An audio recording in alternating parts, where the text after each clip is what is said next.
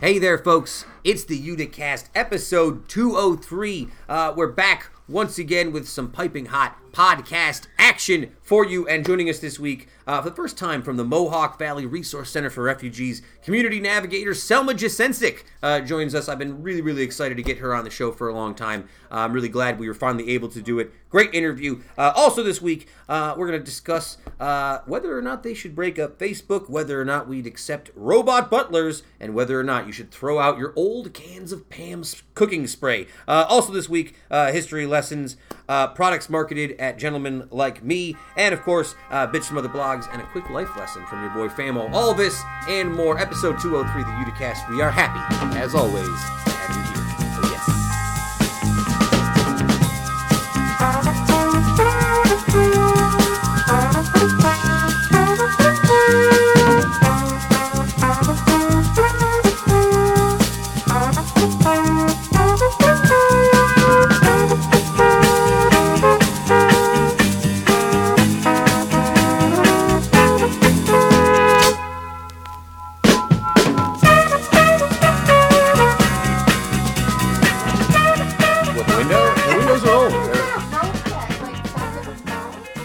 I don't think that that's exactly how they, they're just old windows. This is an old house.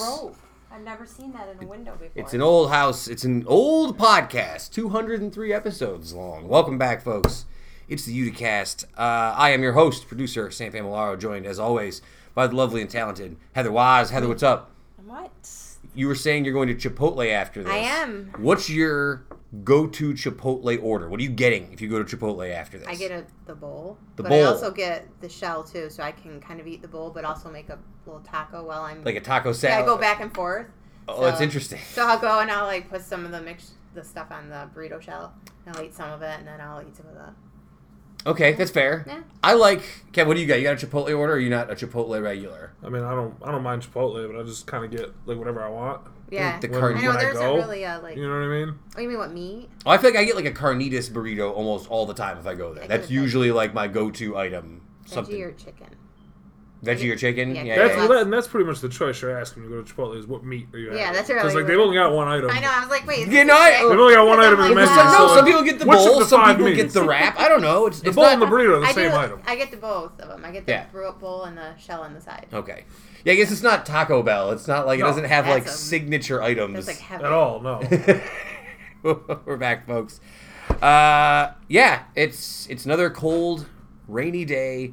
Uh, Kevin, has the vicious cycle of cold and rain late into May gotten you down yet, or are you living through it just fine? I mean, I'm not. I, I, I don't know that I'm weak enough to let the rainy weather uh, make me like sad about my life. It's sad. But I'm a little frustrated. I would be. si- I would, it would be nice to not be damp every time you go Yeah, outside. I know. Yeah. I Be all right. I think it's not so much like it.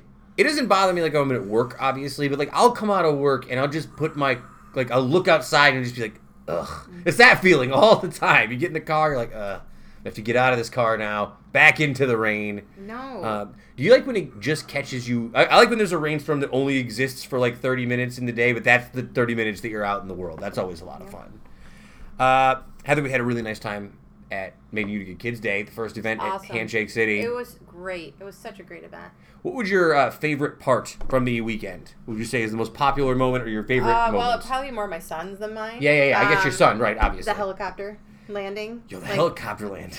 I mean, even for me, I thought that was great. I'd never seen a helicopter land, so I was pretty excited about it. yeah, yeah. It was really cool. Uh, I, I think it's a pretty strong look to have the helicopter just land on the field out there. Very strong. But the whole thing was great all around, though. I mean, Yeah. they gave my son got free books. He got Free books, and yes. crayons. There was food. There was all sorts. Every little area had a section for a kid. You know, Yeah, it was and- great. and so it was really cool. I actually thought the layout looked really nice. Yeah. I know, I know we haven't changed too much, but it really it was looking real strong. Mm-hmm. Real strong. All right, I don't mean to put us all over too much no, but here. it was a great event. It was a Um, great event. Join us next week, though, for Made in Utica's fifth birthday bash. We have another event because that's just what goes on here now. Full of content on all avenues. Uh, 12 to 4, 12 to 1 is going to be the Utica Teen Sing Off, which I may or may not be a judge for. I don't know if you guys knew this. I'm I'm judging the teens. judging the contest. I'm going to let them know. I'm going to be honest but fair, like a Simon Cowell, uh, I don't think you can. Gordon Ramsay type. I can't see you being like that. No, I would be. I'm going to be more of a. You're gonna Paul Abdul. it's a no for me, dog. I'm sorry. I'm gonna hit him with that one. Yeah, I'm gonna hit him with Randy. Randy's my guy. Uh, yeah, I, I can see the three of us should be the judges. I Maybe like just the three of us. Just That do would the be whole thing. great. You can be the mean guy, Kev, and ha- and you can be, That'd be nice. you can be like the drunk one. And it's just like Oh, I think this true. is great. Everybody's beautiful. I love you all. yeah, and I'm just gonna be there for the money. That's what I'm there for. So a great event. No, that that'll be twelve to one, and then one to four, the cornhole tournament, Yeah. which people seem to be very excited about. We have like professional cornball referees and such, or cornhole cornball. That's something different.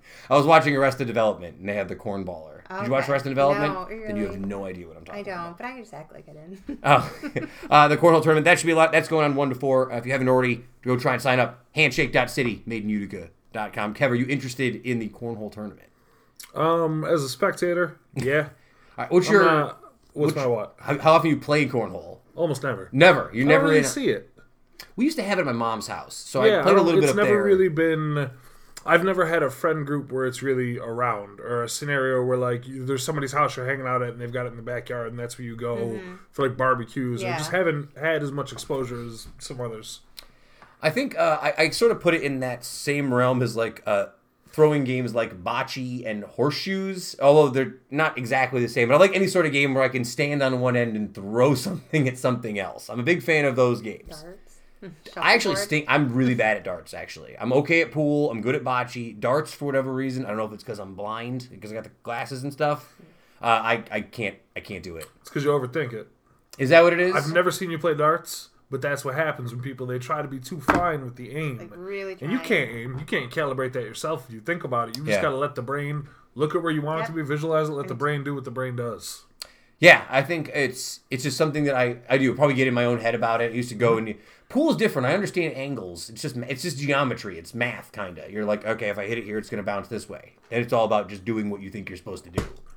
Um, all right, that's it. That's the end of bar bar game. Com- oh wait, what's the one in the bar where you slide it across the wood? That's the That's a great one. yeah yeah yeah. Certain bars in New York would have that all the I time. love that. There were if you were a real if you wanted to do a real flex in a bar in New York, you'd get a skee ball thing. There were places that had skee ball in Brooklyn all over. That was like the hot thing in a I never saw that at a bar. Yeah, you have to find it. You'd have to be a real. It's a real hipster thing to find at a bar. Skee ball Hmm. thing. Uh, also, kind of loud. I feel like. You for get skee ball at that BBG's place. Oh yeah. Oh, Hipster they. Mecca on I Commercial forgot. Drive. I've only been The hipster Mecca BBG's. I only went there when they first. It's a opened. cold concrete barn with insufficient lighting. I didn't like it. When, I'm sorry. I mean, wow, harsh. I That's don't- all right. No, it's not. I didn't like it. I, Their games You weren't not working. like it. I didn't like it's it. It's okay to not like it. It just not wasn't sponsoring warm the in there. Like you said, it was very concrete. yeah, yeah. I like the. Here's the thing. I like the idea of it, but every time I'm going in there, uh, I feel like a lot of the arcade games don't work. So if you're gonna have like the game section, spruce up the game section. Nice TV setup they got in there though. Uh, all right, moving on to content that's not that. Uh, oh, and Heather, we talked a lot about the sickness when you weren't here. Your family has the sickness now. Yeah, they're both I- sick. So that means you're gonna get it now. No, I'm not. I, I'm not. Have we taken bets on whether she'll be here next week? Her family is sick now. I mean, that's always a 50-50 bet. um, I would say, yeah, she's probably gonna get it. That child is exuding germs, and Yeah, he doesn't true, care, over the so he's still gonna rub himself wiped his all over nose his right mom. on my pants. That's what I'm saying. Like he doesn't. He's not going to be like, "Hey, mom, I don't want to get you sick." He's going to go rub himself all over his mother and just cover her in germs. But don't you think that because she's been around the germs a lot getting over the la- immune. she's getting a little bit her immune system might be better than someone who has a weak immune You're the system. first human ever to to evolve immunity to the common cold. Maybe walks I'm like a amongst us. superhero. You're basically an X-Man. You're a super Yeah. mom. Um, but you're still susceptible. I'll to be the here germs. next week. You wait, maybe. Uh, all right, that's it. Um, That's it. Show's over. that's it. Show's Back over. it up. Uh, I do have a That's all couple. get. Well, I, I had some news stories this week, and then as I was looking at them, I, I don't love any of them either. So let's go through them as quick as we can, I suppose. Uh, the story this week, there was a big uh, piece that the Facebook co-founder Chris Hughes. I don't know if you guys saw this. It was an op-ed in the New York Times calling for Facebook to be broken up, saying that CEO Mark Zuckerberg. Uh, focused on the growth uh, of Facebook over everything else, and that led him to sacrifice security and civility for clicks uh, and that he should be held accountable for the company's mistakes. Uh, so Facebook then came out and responded in their own op-ed, uh, saying basically we agree, saying Yeah. companies should be held accountable for their actions, uh, and that tech companies such as Facebook shouldn't be the ones handling all the important social, political, and ethical questions for the internet. I feel like that's uh, kind of a loaded statement, but I, I sort of agree with him. It's not up to Facebook, I guess, to. Who face? You agree with Facebook? I, what, what are you? Um, what are you saying? he's saying that Facebook shouldn't be the ones. I know what he's saying. I read him, but I'm saying like, I mean, I guess that saying? makes sense. Like, it is a platform for people to share their opinions. It's responsible for them to monitor it, I suppose, for hateful behavior. I suppose if it crosses their guidelines, but it's not up to like they're not posting content themselves. It's just facilitating content for other people. I guess that's the problem I'm looking at. So they think they shouldn't be responsible for what people post about. Well, how would they don't make content, right? Like Facebook doesn't produce Yeah. content, I suppose. So it's really reliant on the people. I'm not defending Facebook, No, I I suppose. get like you have to monitor what people put in Yeah. your system. Uh, it just seems I I don't see anything totally wrong with that particular statement, unless you have some take against it that you're you're lining me up for. I'm no, I was I was trying to get you to elucidate your point. Um, my so the guy who wrote the original op-ed, uh, Yeah, Chris is Hughes. 100 percent correct. Yeah, 10 billion percent correct. Um, and I think it's, I mean, Facebook, what they did with their statement, they basically came out, they deflected it a little bit, shifted Mm-hmm. from what he was saying, like, yeah, yeah, we agree about this thing. Let's not talk about like your overarching narrative and try to look like the good guys without addressing what it is. And it's a, it's a really, um, it's a really savvy way of deflecting the original point sure. and you know they don't what get said they, they don't get they don't get to where they are without the PR people that they have Mm-hmm. certainly. But um, yeah, what they said was right. It just didn't address the whole point. But what the guy the original op-ed was was spot on. I think it's interesting that we're continuing to see more and more people who were founders and early investors and you know early in on the Facebook train Mm-hmm. all coming out and being like, yo, this stuff is not good. This stuff is dangerous. Yes. we need to do something. Zuckerberg is an evil robot that needs to be stopped. You know Well, what I mean? I Like it's interesting that everybody who worked there is like, yeah, yeah. See, I do think it's probably it- must have been impossible to a certain extent. Maybe for maybe not if you're a genius level type person. It must have been impossible to envision as a the one of the first two people who's sitting in front of a computer who's like, we're going to start up this this like internet software pro this internet platform, right? To assume that it would become what it became today, even in your wildest dreams. You, sometimes I feel like the narrative just gets away. Chris Hughes maybe had no idea that this is what his initial idea was going to spurn off into, mm-hmm. especially because the internet good sort of takes things and gives them their own life, Yeah. right? Because especially if it's a platform that allows for people to put their own content into yeah, it, I like think, it right? just is. Yeah. Well, and that's why, and that's why I mean, he was one of the people who, I think he saw it coming when they changed when Mm-hmm. Facebook was changed over from needing a .edu address and it became available to the general public. Com address. He was one of the people who was there saying like, I don't know if we should do this. This is going to open it up, make it larger. Um, and that's probably you know where some of those original splits and you know some of the original cracks in the fault Mm-hmm. begin. But I think um, a guy like Mark Zuckerberg saw all Mm-hmm. the way back then what this tool was for and how this could be used. Certainly, And that's actually what this article goes on to say is that uh, Clegg, uh, the Facebook CEO who responded in the op-ed, uh, sidesteps what's probably the op-ed's main focus is that Zuckerberg himself, yeah, noting the CEO is a good person, but he holds far too much power at Facebook and be, and can't be held accountable there, right? Because he's the main. So Mm-hmm. Hundred percent yeah. sidestep, and that because that's kind of thing he's saying. He's not saying like, "Oh, we need to stop. We need to get rid of it." He's just- and the term "break up," I think, is unfortunate because it can come off one way when it's not what it means. But basically, that's exactly what it is. We need to find some accountability because right now, this is a force that is, you know, entirely too powerful for society to not have some level of accountability built in and nobody that you have to answer to. You know what I Mm-hmm. Right, exactly.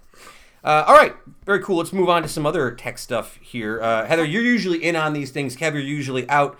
Uh, robot butlers in Japan. There's a Japanese startup called Mira Robotics. They are charging $225 a month for a remotely operated robot helper that will do things around your house. Uh, specialized machines with robot vacuums and things like that. Uh, you have any thoughts about a robot coming in to do your household chores for $225 a month? I'll take it. You'll take it. You're in on it. sure. I need to see the results. I know, that's But Two hundred twenty-five dollars a month is a lot. It better be doing some real intensive cleaning, even I outside just of wanted the. to do my dishes and fold my laundry. If it can do that, Yeah, it's so which Yeah, task like, so- becomes what it really it because if it's becomes just a the vacuum question. the floor, then But don't at that price, you can. I mean, you can hire somebody to come in, like more. a cleaning lady, for less money. Probably. Like a hundred percent, you can But hire. a I'd cleaning rather lady have a robot money. than an actual person. 'Cause I Why? don't trust them. What if they're a weirdo? That's ridiculous. But robots But are how you strong. know? So, because you hire somebody Something around my kid? because you hire somebody who has a professional business that has good references, and somebody who does it in other places, and you trust the community. I get what you say. You're Well, saying. Yeah. I would go to quote the the legendary Sam Waterston, uh, robots are strong and they have metal hooks, and when they grab you, uh, Well, you can't get away. I don't know if this So- one has metal hook. well, either way, these Yeah, ro- you're there. They're gonna like sneak your kid into some other room to be like a bad influence on them. It's like they're not babysitting your child. The housekeeper. The housekeeper usually comes over when you're not there. They're not gonna do anything. It's even weird. Oh, I do have cameras all over that. Yeah, you got That's cameras all My over the house. nest all over it, place. she is already in like the dystopian future. So what's Oh, what's yeah, yeah. more Which one what's more? one more thing, right? I suppose uh, it goes on sale in twenty. Sleepwalking into oblivion. it goes on sale in 2020. Uh, we was able to carry out a variety of household tasks, starting with emptying a washing machine and folding clothes. This may sound like a simple job, but it's apparently incredibly challenging for robots. Getting a machine to fold a T-shirt requires not only an, That's understa- true. Yeah. an understanding of not only how soft uh, materials deform, but also the ability to perceive visual cues and mechanical dexterity to manipulate the object. Seems like a lot. Uh, that's why my robot didn't work. It was just uh, tin cans and uh, Tinker Toys. So you go. Right. Uh, yeah, I'm not in on robot butlers because I still like doing chores to a certain don't. extent. I still enjoy. You have a kid, though. It's I different. don't. I never liked cleaning to begin with. Kev, do I even have to ask you if you're in or out on robot butler, or is it just a hard no here? It's a hard no. I, mean, Hard I, no. I couldn't. I couldn't imagine a reason why that's something I would need in my life. Right. yeah.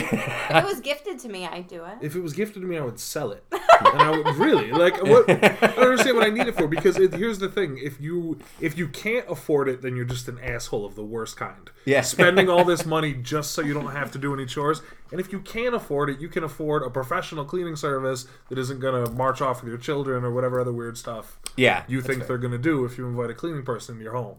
Uh, I got three odd quick stories before we go to this week's interview.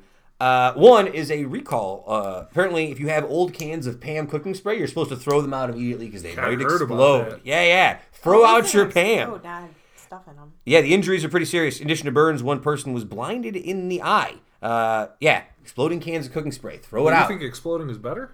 Well, I always wonder. So what if I've been using it, I had like a bad chemical in it that was like Uh, oh, right, like sick. yeah, I'd yeah, rather yeah. hear that things explode. I could throw it away, but not think, oh, wait. I Right, I see what you mean. It's- it's less it away. unless you're like, it's at the house right now. I'm not gonna be home for 60 minutes. This call kid's it. got this kid's gotta ride it out. One hour left. Uh, so yeah, It's throw. like building your house on top of a volcano. I feel like Please don't uh, blow. Pam was one of those things as a kid I thought was cool. I did I know that's weird. But like No, as a it kid growing up, like oh, you could it's butter, you would spray it in the Yes, it was pan. great. I like it's just me and my mom. Like we got genuinely like I thought it was great. I just thought it was cool. Me too. Also, I Oh. thought I thought the cheese that came in the thing was also cool and not gross. I would never eat came it the- the the, The squeeze bottle cheese. You know what I Cheese mean? Like cheese, not cheese whiz.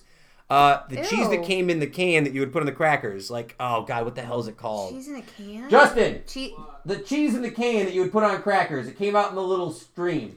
Not it's not cheese. It's There's not no cheese can whiz. that comes out I'm gonna look it up. I'm I'm gonna like look. the aerosol can. Yeah, yeah, yeah, yeah. Cheese. Squeeze cheese. Squeezy cheese. Yes, The squeezy, squeezy, cheese. squeeze cheese. Squeeze cheese. Am I saying A squeeze squeezy? Like, I'm thinking it's a I'm gonna yogurt show it pack to you. or something. It kind of. Well, Well- I'm gonna show it to you. When we're It done. looks like you know you know mousse like Yeah, they put in Harris. yeah. It's like that, but it's It's cheese. nasty. It, Yeah. no, it was great when I was a kid. Yeah, I yeah. loved it. I loved it. We're we gonna die? Uh, ins- We're all instead, gonna die, Heather. Every single Um, one of us. instead of doing uh I'm done with this guy, I'm doing a, I'm changing the segment. We're doing a new segment. It's called Famo's Life Lessons. Oh, Oh, boy. yeah, life lessons. Real simple. Real simple life lessons that'll make your lives easier because it's worked for your boy Famo. And this is a real easy one to start. Life, life lesson number 1.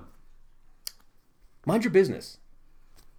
Just mind your business. It's excellent. That's excellent advice. Uh, I'm going to read you a story. Uh, earlier this week, uh, Natasha Tynes, who is an author, uh, got in trouble on the internet because she snitched on an MT, uh, MWATA, which is the metro in uh, DC, uh, snitched on someone for eating on the train while they're in their uniform. So the train worker was on the train eating their lunch, presumably either not on shift, is what they were saying, like they were taking the train back to their house at the end of their shift. This Natasha Tynes, who is an author, hassled this person, said, "You know, you're not supposed to be eating in your uniform." uh, the lady said, "Just leave me alone. Like I'm, I'm fine." So she went to the internet and posted her outrage on the internet, which is always a good idea. Uh, she got destroyed on the internet for harassing She- this as she woman, uh, and now uh, her book, which she was publishing, uh, looks like it might no longer be published because her publishers and her publishing house might drop her because of this. So the moral is, if you see people on the street who look like they're just living their life normally, leave them alone. Yeah. Even if you think it might be slightly against the rules, as long as it doesn't bother you, mind your business. So there's this week's life lesson. Mind your business, and I'll leave it at that. I have one Game of Thrones thing for you guys before we go to break. Do you guys want to talk about Game of Thrones for None of just us a watch second? it. Yeah. Yeah, well, it's not even. It's nothing Nobody here related. watches Game of Thrones. Let's talk about it. Well, uh, Favorite so show. Can't get enough. Dragons. Yeah, What? No, watch it's just- dragons. Yeah. it's just an interesting. Winterfell, Yes. Lannisters, I was midgets. just gonna say the Uh, guy who has no Who's to legs. say? I don't. They're It has nothing to do with the show. Uh, Good. Uh, so What? the, the point is, uh, this year, this year, 560 people in the United States had a child and named their child Khaleesi. There are 560 kids who were born in the last year. Sounds about right. Sounds about right.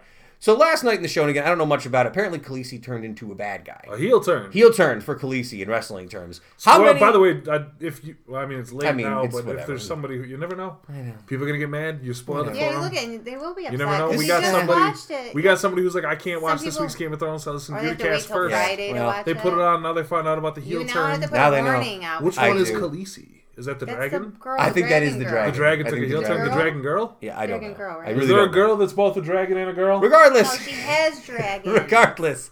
560 people named their kids Khaleesi. I like that name. Do you think that any of these people regret their decision now that her character has shifted? At least No. one. At least one person At is least mad about it. one anything. person statistically, yeah. Yeah. at least one of them, I'm sure. It made me try and think like what other pop culture things probably shifted names. Like when Friends was popular, were there a lot more Rachels born in like 1990s? I think there were always like hella Rachels. Hella That's Rachels, not- That's yeah. not. That's not a unique enough name. I see. It's got to be. It's got to be something Yeah. weird. You know what I mean?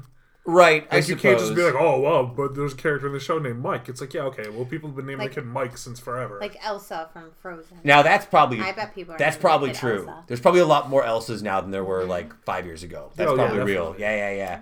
You think there's more Woodies and Buzzes since the Toy Story movies came out? Less. I Maybe less. hope not. Less.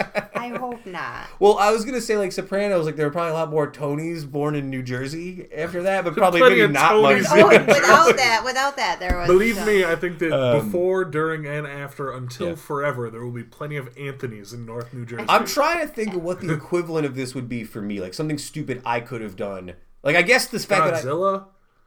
What would Godzilla do that would like.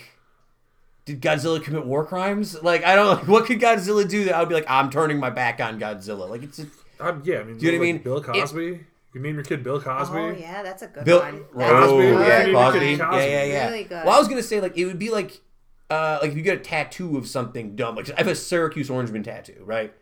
Like if Syracuse University gets hit with some like gigantic like scandal, I'm probably gonna be like, ah, I'm not gonna show people my No. Syracuse Orangeman tattoo. What quite as scandal would be large enough and So, yeah. university? I don't know, wide some- you need to find a different one. Well, I'd have to. I'm just saying, like, is there? I, I- I see the mistake happening. Like, you could find a way to do it. So just be careful what you decide to hitch your wagon to, based on either pop culture or stuff you like. Just give it a second before you do something that you might regret. That's all. I guess is my point there. I don't know. I don't regret any of my tattoos just yet. Not yet. Robots and sharks haven't done anything to hurt me uh, personally yet. You We- should get a dragon lady tattoo. I should get a dragon lady tattoo. See? Well, see, we were just talking about the robot butlers. If the robot butlers come to life, I'm going to feel stupid for having this robot tattoo in my back now. It's like, ah, I Well, they support the come Why? robot. They're gonna know you're a friend. Yeah, they're gonna. oh, it's a great point. They won't hurt you when they take over the world. Wow. That's right. To all my robot overlords out there, hey, good times on the horizon. There you go. Uh, speaking of good times on the horizon, uh, let's get to this week's excellent interview uh, with uh, Nice. yeah with bad. that was, that was all right. pretty good. Yeah, yeah. Uh, Mo- Don't Mohawk pull the Valley, nose up before we crash into the mountain. uh, Mohawk Valley Resource Center uh, for Refugees Community Navigator Selma Jasencic was here, and we had a really really uh, excellent conversation. I've been trying to You get were her. excited about this one. We've been Uh, trying to get her for a while. Well, it's sometimes I, I feel like we don't bring as, enough new guests into the show. Sometimes people you guys haven't heard from before. And Selma's story, which I had heard, um, I've met her before in the past through work, and her story is really amazing. I really wanted her to get a chance to share her story of how she came here uh, to Utica and what she does now for people who come to Utica as part of MC uh, MVRCR. Uh, it's a really cool story. I'll let her tell it. Let's get to this week's interview. Selma Jasencic. Uh, we'll be right back.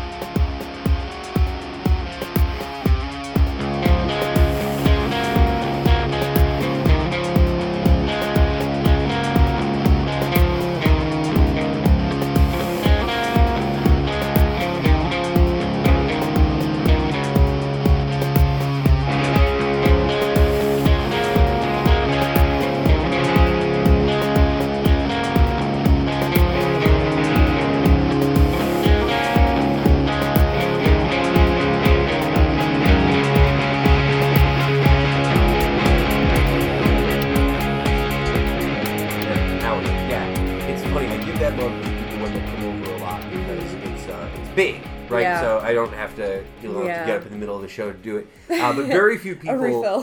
yeah, very few people mention the Friends reference. So I'm glad that Really? you. Well, I, am glad. No, it's like the it's like a big red mug, and I like the the I don't know the like attention it just attracts, and it's like oh, it's it friends. me. Did she really? She- good taste. she saw it somewhere and she's like, "Hey, do you want to get this mug? It's free if I get like three things at eight o'clock coffee." And I was Oh like, God. Oh "If you want," yeah, I was like, "Yeah." Do you want my that much? God. Do you want that much coffee? I don't know.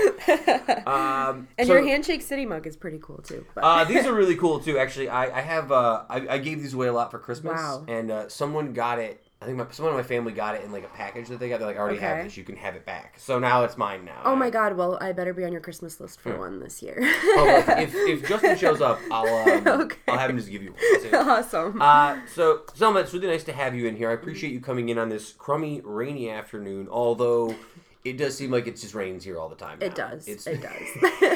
it's like um, what's the weather in Utica? Rain, just rain all the time. Uh, and you've been quite hard to pin down. We had some issues trying to get you on the show. First off, you got sick a couple days ago. So Mm-hmm. I was- Are you feeling better?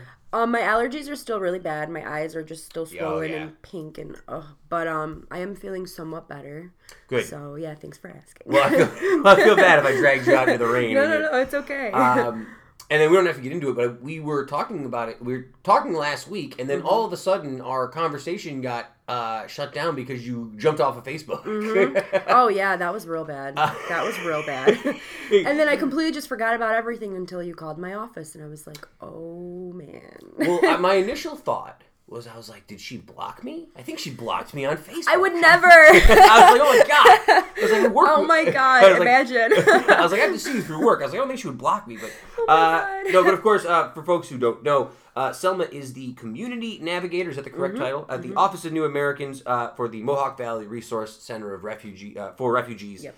Uh, I kept saying to myself I wasn't going to screw that up, and I totally did. Uh, 201 Bleecker Street. Uh, you can go to Facebook.com. They're on Twitter. You guys are all over the place. MV Instagram, yeah, we're Oh, yeah. everywhere. Uh, MVRCR uh, dot org, I believe, is the actual website. Who runs all your social media? Is that is that you? Um, no, actually, I wish I had a bigger role in the social media part of Hmm. things, but um, it all really depends. The executive assistant for the agency, he does a bit, Hmm. and then um, there's another woman, uh, Shayna Pudine. So she's Hmm. the manager of the translation department.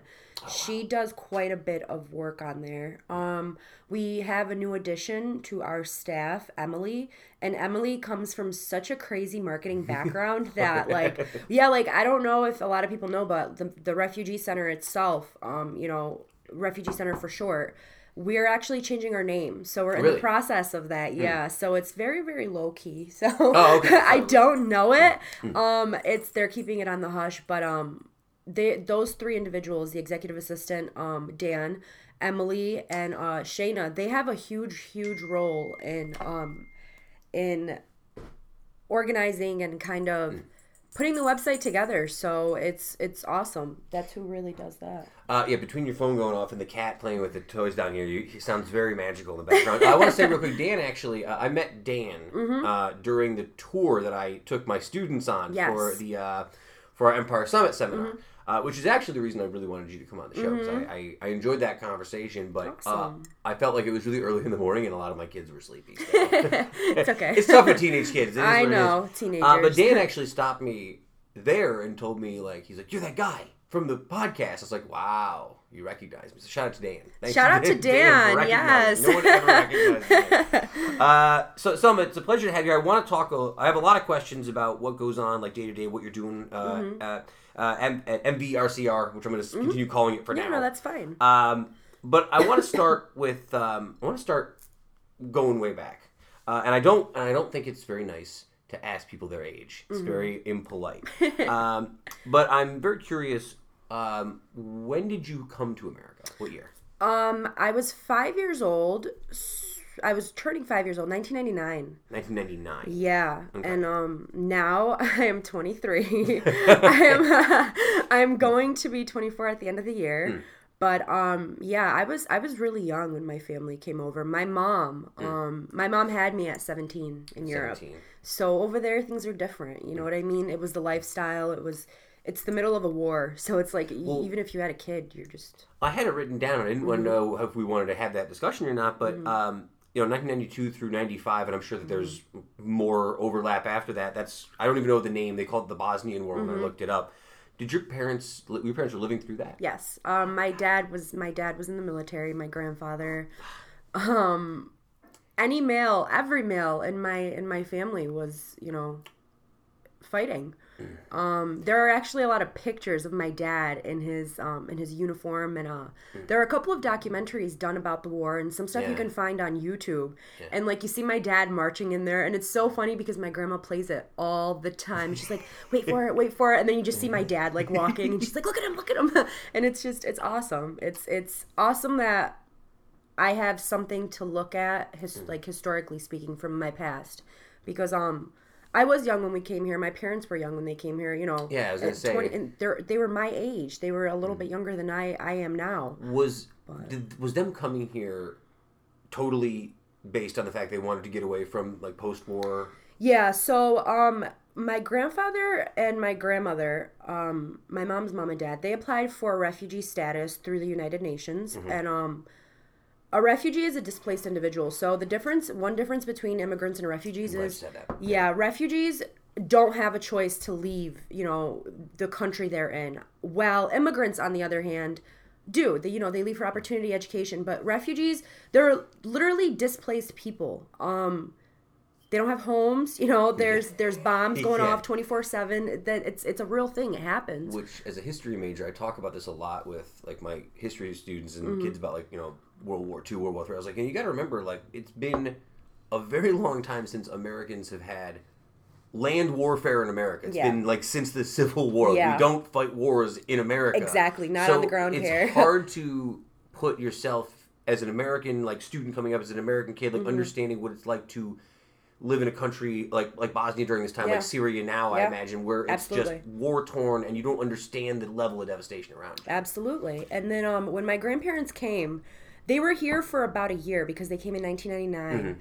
And um, they sponsored us. So they, Interesting, yeah, it was a sponsorship. And it actually helps you in a sense. Um, a vetting, the vetting process for a refugee is so is the most intense vetting process there is. It's they go through six different government organizations to make sure, you know, this is somebody we want in our country. So we had to go through all of that. I remember my mom saying, you know, the biometric scanning and all of this crazy stuff. Yeah, and it's like it just it, it blows my mind but um my grandparents sponsored us and um we were of course under the refugee status as well because of the war um there were a lot of people displaced and utica just became a hot spot for us so you're five in 1999 Mm-hmm. when you get over here. Did you have? Do you have any memories of the time before you came here, or is that it, five's a, so young? it is really young but you know selective memory i Select- guess yeah, I i, definitely say, guess yeah, yeah. selective memory like i remember um my dad he after the war really started kind of settling down in 94 um as i was born um i know my mom always mentions he was working in uh, croatia he was working in germany and you know those first few years of my life i remember he would bring home all of these like exotic chocolates and like all this amazing candy and it's just, it was the best thing in the world and like i think about that all the time i don't have too many memories from back back then at that time but that's one of my favorite ones so you come over in 99. You're five years old. Uh, I don't know what grade that would put you in. Like, did you? you i started right off in kindergarten Right in kindergarten. yep right into kindergarten Uh, so I gotta ask because I always talk a lot about this when I, uh, especially being in grad school, in grad school for teaching, and I, I work in a public school, right? So I have been lucky over the years to work with a very diverse group of kids. Yep. Like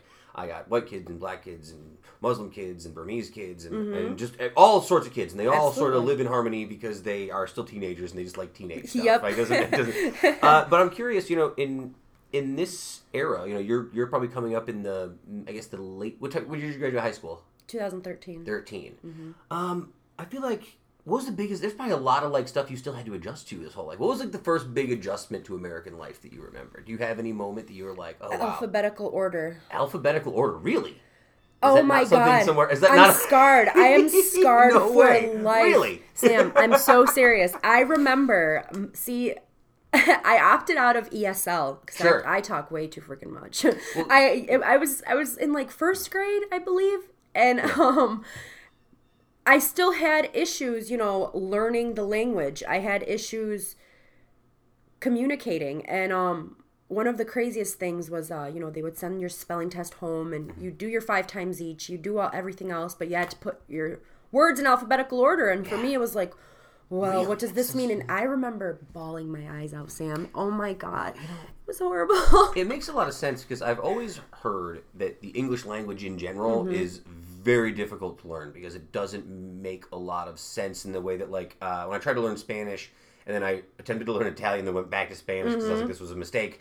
Uh, they're all. It makes sense. They're romantic based, so they're all Yep. kind of similar. Yep. But English seems like just a hodgepodge of a lot of stuff. yeah. Of Germanic languages and Oh, stuff yeah. we made up and slang. Well, that must have been a, a real struggle early on. Yeah, it definitely was for me, and um, I know it was for my parents too. To this day, my mom, her English is phenomenal now, but yeah.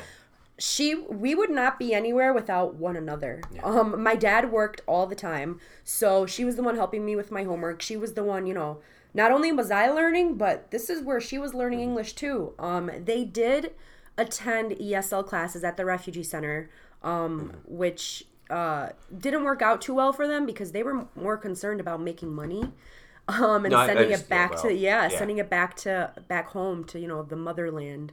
So um, Well, is it just you and your parents?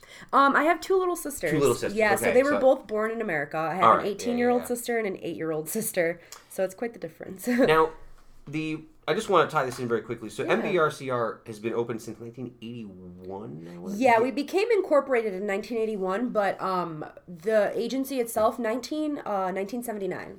So when you came to Utica Mm-hmm. with your family, did, was this the same like people that you dealt with that you work with now? I mean, what was it? Um, It's it's interesting you asked that because we I am working for the same refugee center that resettled my whole family. yeah, I was, I'm so. I was to ask. So that's kind of my way of just like paying it forward, I guess. Um, that's one of the things that really led me into this career that I'm doing because, you know, nothing against our native born population, hmm. but there were so many things I wish that could have been offered to me that weren't. Hmm. And it's like now I'm at the point in my life where all I want to do is make all of these opportunities on the same platform for everyone. So, hmm. you know, the refugee youth, that's my that's one of my biggest focuses is really refugee youth because that 16 to 24 age group is so so overlooked and I don't want it to be like that. Sure. Yeah. No, it makes a lot of sense, and I, I think too. You know, again, working in like the high schools where I work now, Mm-hmm. right? Like I've always tell people that when, especially when I talk to people from other school districts, less diverse school districts, let's call it, Mm-hmm. Right?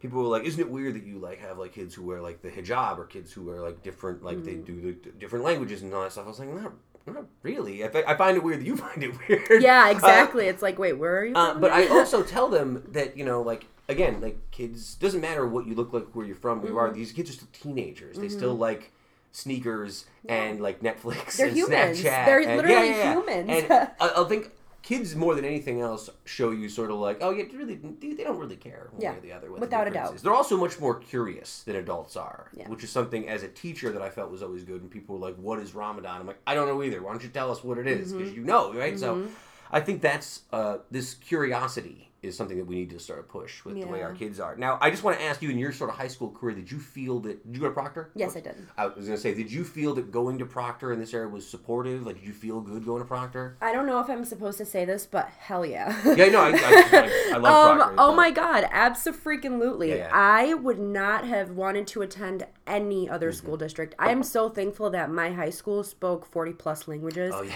I'm so thankful that when I walked into that hall between classes, I would see, like you said, I would see black, white, blacks, whites, Asians. I would see Puerto Ricans. I would hear Mm. languages. I would see beautiful hijabs and beautiful cultural dress, and it's Mm. just like there's nowhere else I'd rather be. Like Proctor is honestly like a little world within itself to me. So, yeah. I loved Proctor, and I think that growing up and then going there, and Mm-hmm. then uh, I went to New York City for college years later. Uh, I felt like New York City didn't seem very different to me than like going to Proctor. It was Yeah. a good practice Yeah. for like the world around. I was like, oh yeah, Absolutely. exactly the same. It's totally Absolutely agree with you on that. What's um What's is there any sort of interesting like pop culture stuff that you got into when you got into like America? Like anything like you, you like a Destiny's Child. Destiny's Child? Yes, I love it. Oh my god, it's so bad. I would like I was like a kid and I was like, "Mom, please get me these cassettes." And it was it was so funny. And to this day like some of the songs come on like on, on my Spotify Oh, yeah, or something yeah. like that. And it brings me back to being a kid and I just have to laugh about it because it's like I would not have known about this if I was still overseas. As someone who grew up in Utica, Mm-hmm. like I up until I left to go to New York City, Mm-hmm. and actually up until I came back in 2013, 2014, 2015, that sort of time frame. Growing up in Utica, people like my friends, the people who grew up here, like the I don't know a nicer way to say it besides like the white Italian kids, Mm-hmm. right? We all kind of hated Utica, and we all kind of wanted to get out. And Mm-hmm. it wasn't until I got to my mid twenties and I lived, went to New York, and I was like, oh, this everyone has their own problems everywhere. It's not like Yeah. a thing that I got like old enough to realize that maybe I had like taken a back seat on it. But did you ever have that? Did Utica ever frustrate you, or did you always like Utica when you first showed up? Um, I've definitely had my frustrations. Sure. And uh, a lot of them stem from, you know, um, the not so welcoming communities. Yeah. Um, a so great a, lot of it, a lot of it stems from that. There was actually a point, um, in my life where I wanted to go back to Bosnia. I would tell my mom all the time, I'm like, Mom, send me home. Like, Yeah, yeah. just send me home. She's like, Selma, you, you are home. Like, cut it out. Like, stop doing that. Like, you're you're just doing too much right now.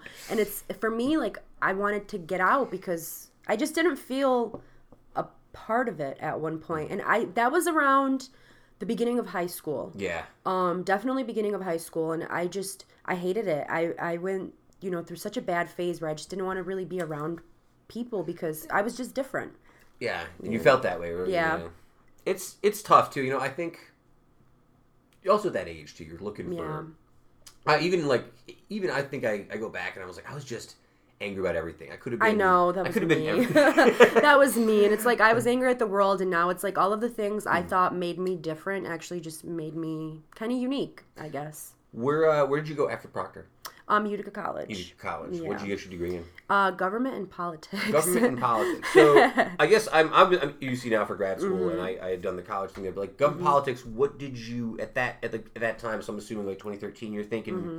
Did you want to do like local politics? Did you always want to do like refugee stuff? when i when i first started at uc i was actually a criminal justice major criminal justice. Okay. and uh, my advisor was really really mean to me and i was just like you know what this is not going to work out like i was just so so sad and um, i was taking a government class with dr perry dr luke perry oh yeah, Dr. Perry. Yep, he's been on the show. He's a great guy. Really? Yeah, Yeah, yeah. he's awesome. Love so Dr. Luke. he um I had I had a government class with him and his class was so appealing to me Mm-hmm. that like right after it I went to his office and I said this is what I want to do. I want to change my major and he's like, "Listen, you you you know what you're doing. Like you're on the right track. You kind of got the set for yourself." So, um I ended up changing my major to gov and politics, but did I know what the hell I was doing? Absolutely not. No, I had no idea. Yeah, I thought I wanted to literally be in the hot spot, be in DC, Hmm. do policy work. And maybe that is what I end up doing one day, but um getting into getting into immigrants and refugees, I don't know, it was it was one of the best decisions I made though. Now it seems like a tenuous time to do it, and also want to live in DC. I can't imagine you want to be Mm. I in DC for that right now. I know. um, what year? So what year did you get hired by uh, by MVRCR? 2017. So, So, about four um, years after that. Yeah, So I started off. Um, I was interning there. It was my internship for my college credit, Yeah. and most of my um, most of my time interning. It, it breaks my heart, but then it doesn't. Um, was spent moving. So we we Yeah. were on uh, Park Ave, and then now our new location is 201 Bleecker Street uh, in downtown Utica. right. So most of the time, I was just moving boxes and I was cleaning floors. Like that was what my internship Yeah. was about. But there were a few times in my internship where I had to go grocery shopping for a new family that was coming to the United States. I had to set up their apartment for them, like set up their toiletries, make the beds for them. And those few times, like, stayed with me. Even after I finished 120 hours for my internship, I stayed on as a volunteer. And um, this position with the Office for New Americans opened up. Excuse me. And uh, I applied, and I was really, really nervous. I, I didn't hear anything back for like a month, and then Ashley, um, she's she was the executive assistant at that time. she calls me and she's like, "Oh, I hope you're ready for an interview." And I went into the interview. It was five minutes long. Yeah. Um, I thought I botched it. I really did. I was Oh, like, "Oh, I'm not getting hired." yeah, I'm like, "I'm not getting hired." It was five minutes long. The next day they call me. They're like, "Listen, we want to do a second interview with you." And Mm. um, about a week after that, I I was hired. So yeah. So day to day, uh, Office of New Americans Community Navigator. What's your sort of day to day process when people come in to see you? Um, so I do a lot of work um right in the community itself, but aside from what I do there, I host roundtables. So those are with um mostly with elected officials, uh other agencies and service organizations who work with the same population that I work with. Right. So it's low income immigrants and refugees. Sure. Um. Much like the population I work with. So Exactly, exactly. so uh, that's one of the things. So we've got the roundtables. The community conversations are um, exactly what they sound like conversations with the community. So we take a really big issue. Um, for example, the census.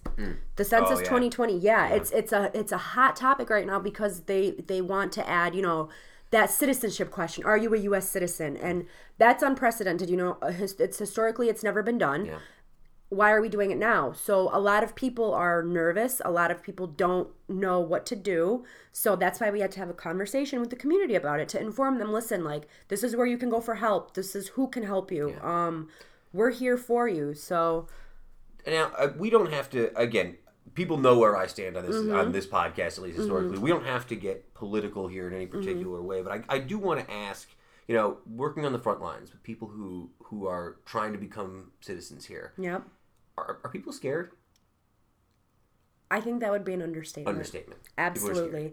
Our citizenship department is booming. Booming. booming because hmm. that fear that fear is there and guess what that fear came even before well trump was on his campaign trail you know what i mean like it, it, it came then and they're coming in and it's it's so crazy to me because there are people who have been here for 20 plus years and they're like listen i don't have my citizenship and am i going to get deported and it's it's a it's a real it's a real thing and that's a fear i wouldn't wish upon anyone Well, I only notice it because I've had kids in my school Mm-hmm. who are like they'll read the news. Cause that's the other thing too. You know, it's hard to not be political in today's age because kids are so aware of stuff, Yep. right? You they see what goes on in the news, and the news is everywhere, and Mm-hmm. you don't have to go look past your cell phone. So when a kid comes in and says, "I'm scared about this thing I read," do you think this means they're going to send me out of the country? I I generally don't have the answer. I'm like, I, I tell them no. I'm like, no, of course not. But I'm like, I, I don't know. i don't actually know yeah in this day and age you don't Yeah. know Uh, I want to talk about misconceptions. okay Um, what would you say is the biggest conception, uh, mis- bit, nah, the biggest misconception people have about refugees coming to Utica?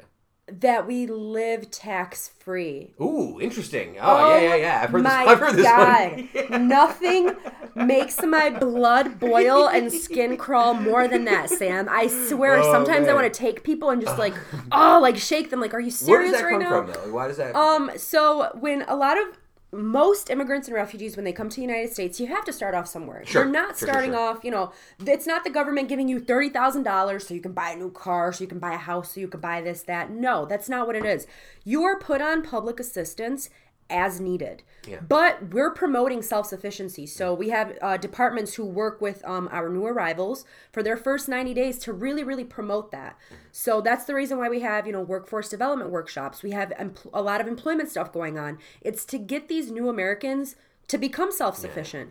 Um, I just a little side story. I remember one of my um one of my best friends, Steven, he um Shout out, Steven. Shout out Steven. He uh, uh last summer my um my mom's TV broke. And she says we're sitting on the porch and she says to us, she says, uh guys, I gotta go buy a new TV. And he says to my mom, he's a he's a diehard Republican. he says to my mom, he says, "Well, you're lucky, you know, you don't have to pay taxes on it because you're a refugee." And my mom looked at him, and it it was bad. It was just that the look they exchanged was so bad. And my mom was like, "Listen to me, Steven. I pay taxes the same way you do. I was my mom was not able to even buy a house. Um, she bought a house within ten months of being in the United States. Um, she wasn't even able to buy that because when she went to apply for the loan, they said you have uh, sixteen hundred dollars uh, credit on your on yeah. history that's unpaid. And my mom's like, I, I just came to America. Like I didn't buy a car. I didn't buy anything. It was the airfare that the U.S. government paid for us to come over. Oh, we have to pay that back. Really? Yeah. So that's a lot of that. Huh. That's something a lot of people don't know. really did- I so did not know that. Yeah, we have to pay our airfare back. So then hearing things like, oh, they're living tax free, they're getting free cars, they're this, they're that. No, what an immigrant or refugee comes to the United States with, it could be ten dollars in their pocket. It could be ten thousand. What they bring in is theirs, but anything after that is what we think we need to do for them. Uh, and going on from that, again, people know this about me from the show. I, uh, I, it's just easier for me to say I'm not religious at all. Uh, what do you think is the biggest misconception we have about Muslim people in this in this city? Um, hmm. That's a that's It's a tough question, I know. that's a tougher one. yeah. Um, I think people. I only bring it up because I have a lot of my kids who. I think the the hijab in school is something that I Mm-hmm. got really used to really quickly. But I notice a lot of people like when I went to took my kids to DC yep. last summer. That got looks from people, and I always thought it was weird, and I, Yeah. I don't think a lot of people understood it. I was just curious if there's They anything don't. Yeah, no, that's that. I think that would that's that's one of the ones about the Yeah. hijab. But the other thing too is um, it's so funny when I'm I'm doing some community meetings Yeah, and. I'll walk in and I'll say assalamu alaikum yeah. And people are looking at me like who is this white girl saying this? I'm, I'm a muslim myself. And it's like when you tell people that you're like yeah like I, I i practice islam or this is what i was kind of brought up on. Yeah, yeah. they're like but but you're white and where's your hijab and Yeah. listen Yeah, I I- for, yeah. that that's the thing like Yeah, it's like not every you you don't have to you don't have to wear a hijab you know it's and that's a that's a misconception right there it's it's not a requirement it seems like a conscious misconception Mm-hmm. too because i again i say i'm not religious because i grew up uh, doing the catholic thing Yep. we went to you know and as i you know as i get older i think there's this misconception like catholics are a certain type of person but i was like i don't know i was like my family was catholic because we like to celebrate christmas Yeah. and we like but we didn't talk about jesus we talked about Yep. santa right Yep. it wasn't like i think they liked the commercial aspects of it and i think there's like a wide range of commitment for people who are Catholics, right? Mm-hmm. Some people are very devout. Some people are casually Catholic, and I wonder if that sort of exists with the Muslim thing too. Is like, is it people who are a little bit less? Yes. Yeah, yeah. Yes, without a doubt. And like like how you just said, you know, we like Christmas and it's like Yeah.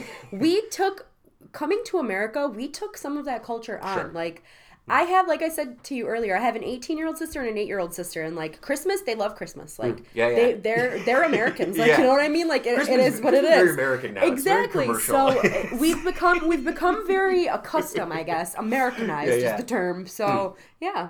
Uh, so you talked about this during the tour when I was there, and I just want to ask you, uh, doing resettlements, how many people? Uh, you said the number is down like dramatically, Uh, from where it's Dramatically. and that's just here, Um, no, that's actually nationwide. nationwide. So Yeah, yeah. um when Donald when Trump took uh took on office, um well actually let me backtrack a little bit. Under the Obama administration, I believe it was 110,000 uh refugees were to be resettled across the United States. Um when Trump took office, he cut that number down to 45,000. Continued to cut it down. Yeah, that's that's a that's, you know, more than half. yeah, um, huge drop. Yeah, he continued to drop it down, and I think that this year we're only looking to to resettle twenty two thousand through throughout the country. So that isn't just yeah, yeah.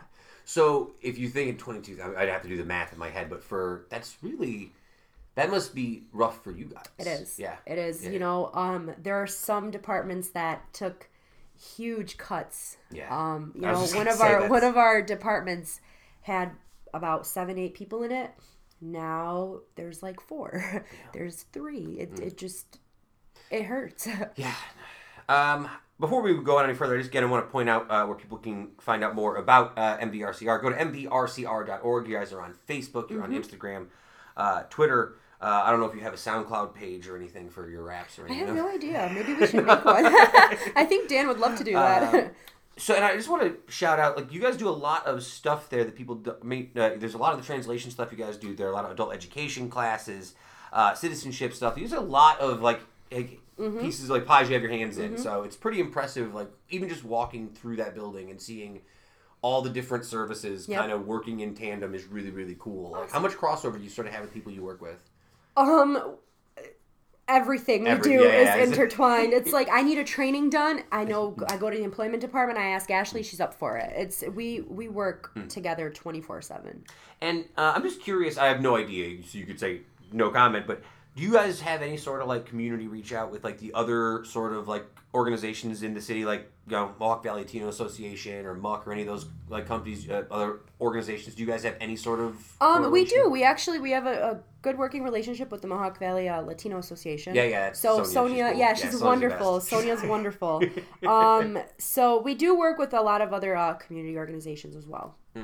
And who do you who do you generally like? To, who do you feel like you like to get the word? Like, how do you get the word out when you guys want to like reach out to people? Like, is it mostly social media stuff now? Like, We do social media stuff, but um, I like that's that's I guess one place where a lot of my interns and volunteers really come into play. I like to be on the ground. I like flyers on you know on trees. I like dropping things off to ethnic markets, dropping them off Yeah. to barber shops, and it's like I want it to be more appealing than that because not all of the population uses social media. no, that's true, and I think that's another misconception too. Is that like everyone is on, Mm-hmm. On social, social media? media. and Yep. That's like I that's agree with you on also that. not really true. Uh, all right, so before we uh, before we get into some more lighter questions and our lightning round questions, stuff, is there anything coming up right in the horizon you want to promote for uh, ending any events, community service stuff? Support? Absolutely. Awesome. So, Awesome. June 22nd, um we have Utica's annual World Refugee Day celebration. Very cool. Very Right cool. down at City Hall, Hanna Park, 12 to 4. Nice. Um something we're doing a little bit different this year, which I'm so excited about. Um one of my colleagues, Yvette, she had this great idea to do a walk prior to Mm-hmm. Nice. the big celebration. So uh, more information will be coming out about that. There'll be registration. Uh, we're not sure, you know, what what we're going to be handing out with the registration and stuff, but um, World Refugee Day. The the main events, I guess I want to say, are the citizenship ceremony. Uh, this is the first time in history we are actually having a federal judge administer the oath, Oh. um, which is huge. It's absolutely major for us. Um, after that, we have live performances from uh, immigrants and refugees. Nice. Uh, we have the Zoomobile. We have Oh. we have a, a puppet show for kids. We've got food vendors. We try to really Hmm. incorporate all of these little things that kind of make up our city. So we really want it. We we want it to come together, and we want people to show out and show up. So that's go ahead. You know, say by the time people hear this interview, it'll be over. But you should Mm-hmm. come down to the our event this Saturday and see if you can. Like, there's a lot of vendors and stuff Yeah. business with down there who are like, Absolutely. really cool. Yeah, Absolutely. Either way, yeah, yeah, yeah. And then um, one thing I do want to say, Sam, before before we kind of close this part out, to create a more welcoming community, and you know, for anybody who's listening to this, like this is my advice to you. If you are working with any immigrants or refugees, if you know any, if you don't know any, you should really get to know one because we're pretty freaking cool. But um.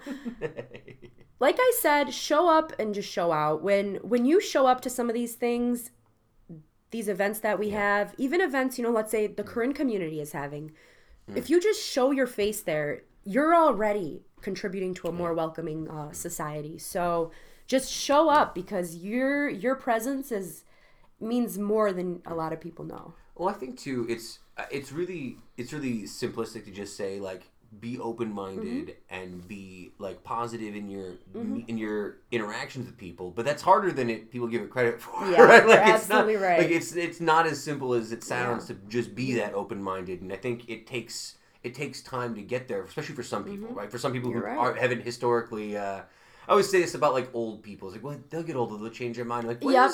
When's the last time you saw somebody who got older and then like changed their mind? I know. Generally, they double down on I stuff know, already seriously, believe. Right? It's seriously. like, no, the Earth's really flat. It's double flat. oh my god, stop. um, so, uh, lightning round questions. A couple things. These are the same five or six questions we ask everybody who's been on the show. Uh, I just got to ask because I noticed it last time. You have some really excellent tattoo work there. Thank you. How long you been getting tattoo work done? Um, my dad's gonna kill me for this. um, I got my first tattoo uh when I was when I was sixteen.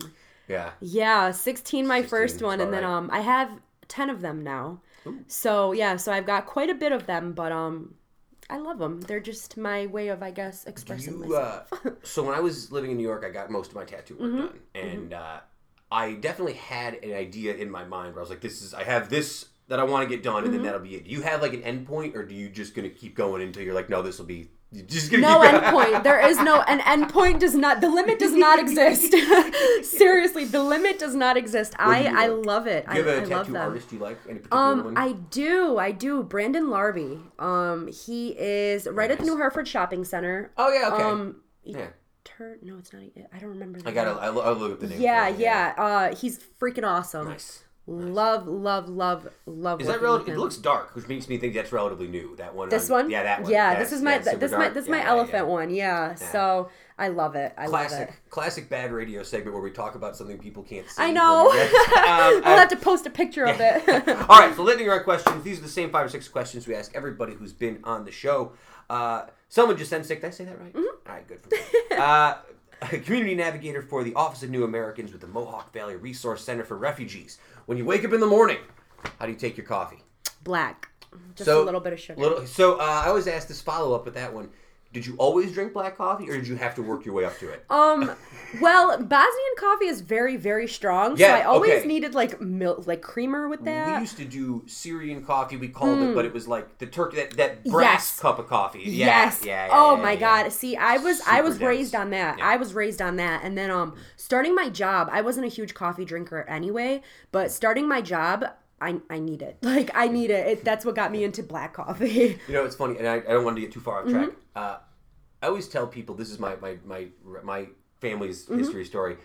If you tell people, like the mainstream public, oh, Italian family comes to upstate New York and thrives for people, like yeah, it's a great story, Mm-hmm. right? If you say Syrian family comes to upstate New York and thrives, people go, mm, okay, and I'm like, I'm like, it's the same family, tricked you, same family, gotcha. You know what I mean? Uh, but I always, that's always like that. yeah. Uh, but yeah, I always think that was interesting one. Like growing up, because I was Syrian but not Muslim, right? Which Yep. also threw people off. Yeah, Like, they were yeah. like, "Oh wait, so you're did you still celebrate Christmas?" I'm like, "Yeah, we just we just like our coffee really dark, Yeah, and we eat and a lot of. really of- strong. yeah, really strong, and we eat a lot of like kibby. That's, Yeah. yeah, yeah, so, um, seriously. uh, all right, so uh, what was your first automobile? I'm very curious about this. a Cadillac. You had a Cadillac? It was. was. It, was it like an old Cadillac? or No, like, oh, it was- a- it was- it was like- This was in 2012. It was Oh, a okay, 2000 alright, it was yeah. a 2010 um Okay. I think it was 2010. Was it? CTS. Oh, CTS, I Cadillac was gonna say. CTS. I loved that car. Oh my god, I thought I was such a badass in it. I was like, yes. I felt that way in every car I had, undeservingly so. Like my Yeah. Dodge Neon, I'm like, I'm such a badass. yes. Yeah. uh, you may or may not have driven your Cadillac CTS to see it, but what was your first live music event? Oh, Justin Bieber. Bieber. nice. Did you see him like Syracuse? Madison? Square Garden. MSG, that must have been probably awesome. It was freaking yeah. amazing. I loved it. Um, I went with a friend of mine. Her dad paid for us to go down to the city in a limo, and Yeah, yeah. it was awesome. Uh, are you still to this day? Are you a believer now? Do you still support? Are you Mm, no. jealous? Are you jealous that he's married to like a? No, I- maybe a little. I, res- I respect Bieber, and I'll tell you why. Mm-hmm. Because I, I I gotta be honest, I don't remember any of the music Mm-hmm. outside of like "Baby" and that "Sorry" song that was a banger. Yep. Uh, but I respect anybody who, for a long time, was like getting crapped on by people. Who's like a young, attractive star. People Mm-hmm. Yeah. and now people are like, "Yeah, Bieber, good for him." Bieber, Like he's come around a Yep. little bit. No, and you're absolutely right. And I right. respect that he's like just sort of come through it and still doing his thing. Yeah. Good for him. Good for I you. remember. I remember um, watching his videos on YouTube, and then Yeah. it was like, wow, now I'm seeing him live. Like this is awesome. Well, it's the power of being able to put out a good song. Right? Yeah. People can like be miserable and like screw this guy, he sucks. But the minute Yeah. he puts out a banger, they're like, ah, okay, I gotta all give it to back. him. Right. Yep, I was yep. like that with Drake, mind you, for a long time. I love Drake. So for a long time, I was like, "Nah, I'm not in on Drake. Nah, the Degrassi guy, no thanks." Right? Mm-hmm. And then I think it was the song "Just Call, that "Just Hold On, I'm Coming Home" song. Yeah. And I heard that one somewhere. I didn't know it was Drake, and I was like, "Oh, this is Oh, it's a this is a banger. banger. This is, this is a hotness." and I was, "Who's this?" And it's like, "It's Drake." I'm like, "Oh, damn it." Oh my All right, god. All right, Drake, you got me. You got me on this one. Here's the hit. Wow! Yeah, wow! story. Yeah, that was my first one, but my favorite one. I know this wasn't the question, No, but no. my favorite one was the Weeknd. Oh my god! So the weekends? Yes. Oh yeah, yeah, yeah. oh, I was living. Loved in, it. Mm-hmm. So I was living in Brooklyn when that first Weeknd album, that 1st Mm-hmm. EP, I forget it was self-titled or not, but I forget what it was. But that came out and that was everywhere. Yeah. People were addicted. Yeah. Everywhere. Uh, all right. If you could have dinner with any person, living or dead, who is not your relative, who would it be and why? It's- it's- RBG. RBG. Got to do it now because she could be living. in RBG, sooner I know. soon, soon she'll be gone. I, I, I, yeah, I think that's fair. I think she she's so fascinating. It- you can tell that you're fascinating when there's like three documentaries that come out about you in the same year. Mm-hmm. Yeah. People are just like, we all have to get on this right now. absolutely, absolutely. So you really, you really do have that love for the politics. I do. It's it's pretty bad. yeah, yeah. It's so funny because the set like before we started it, I know you you were like, okay, this is the question that might throw you off, so I want to tell you what it is. I knew the answer right then and there. It was like RBG. I know it. I know it. Um, have you ever thought about like local politics for yourself, common council type side? I have. Yeah. Um, so my end goal, uh, inshallah, that's what we say, God willing, Mm. um, is to be a professor one day. Nice. Um, I would love to be a professor. Um, but I don't want to get there until I get some experience. I took a lot of college classes, and it's one thing when you know the material and you're teaching your students what it is, but it's another thing when you've experienced it, when you lived through it, when you impacted policy, um, when you were lobbying, while you're doing all these other things. That's what I'm really using my 20s to do, kind of build that rapport. So um, I do see myself running for you know local politics. But um, when is a question I don't have an answer to. Uh, give me one book, album, movie, or television show you are currently reading, listening to, or watching.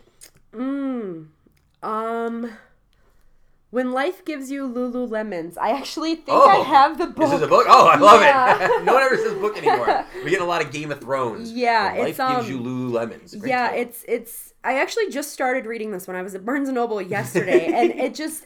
I'm I'm a big yellow girl. Yellow is my favorite color. So when I saw like the little bit of yellow Yeah, yeah, on the yeah. title, I was like, okay, I am buying this book. And So you bought a book for the cover. I love it. Pretty I much. respect it. No, I've, I've done that a million times. It's like people say like you can't judge a book by its cover. I'm like I judge at least twenty percent of the book. Off the cover. absolutely, It doesn't a I, I said that to my sister yesterday. no. Absolutely, Sam, you It's got all that part of the package. It's all. uh, it's all. Uh, it's all part of the procedure. All right, uh, Selma Jasencic.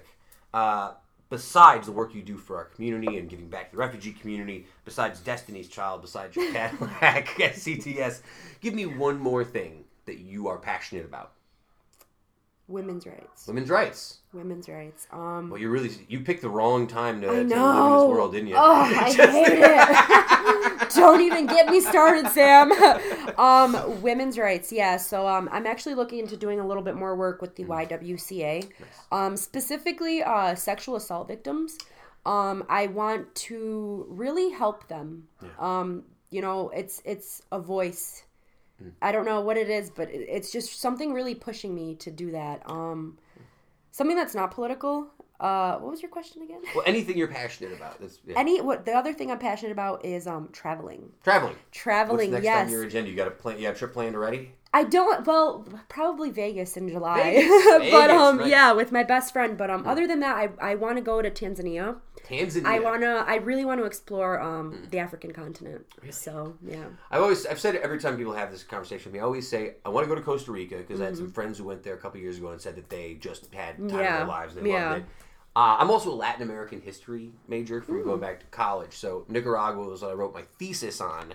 So I feel like I'd like to go. Yeah. Although it seems like now is probably not the best time to go because people hate not. Daniel Ortega and Yep. the Sandinistas are falling apart. Yep. And yeah, it's all wild. But that's like what I wrote my thesis about. So part of me is like, well, maybe maybe I should go. Just re- I I have to update my thesis, like redo it. Like, uh, yeah, I'm not gonna do that. Uh, uh, I really do. Uh, I want to thank you for coming in today. I appreciate you. And again, I think you do really great work. Thank you. Uh, what you guys do down there, and I know that it's uh, not probably something you always hear, even in a town that's supportive of this. But we really do like. We're happy that you're a face that people get to see when they come here, and we support what you guys do. Thank It's you. amazing. Thank So- you so much, Sam. uh, you're very welcome. Uh, check them out again, mvrcr.org, Facebook, Instagram, uh, what's the? Twitter. Twitter, there it is. Tweet, tweet. All right, folks, we're back to the show in just a moment.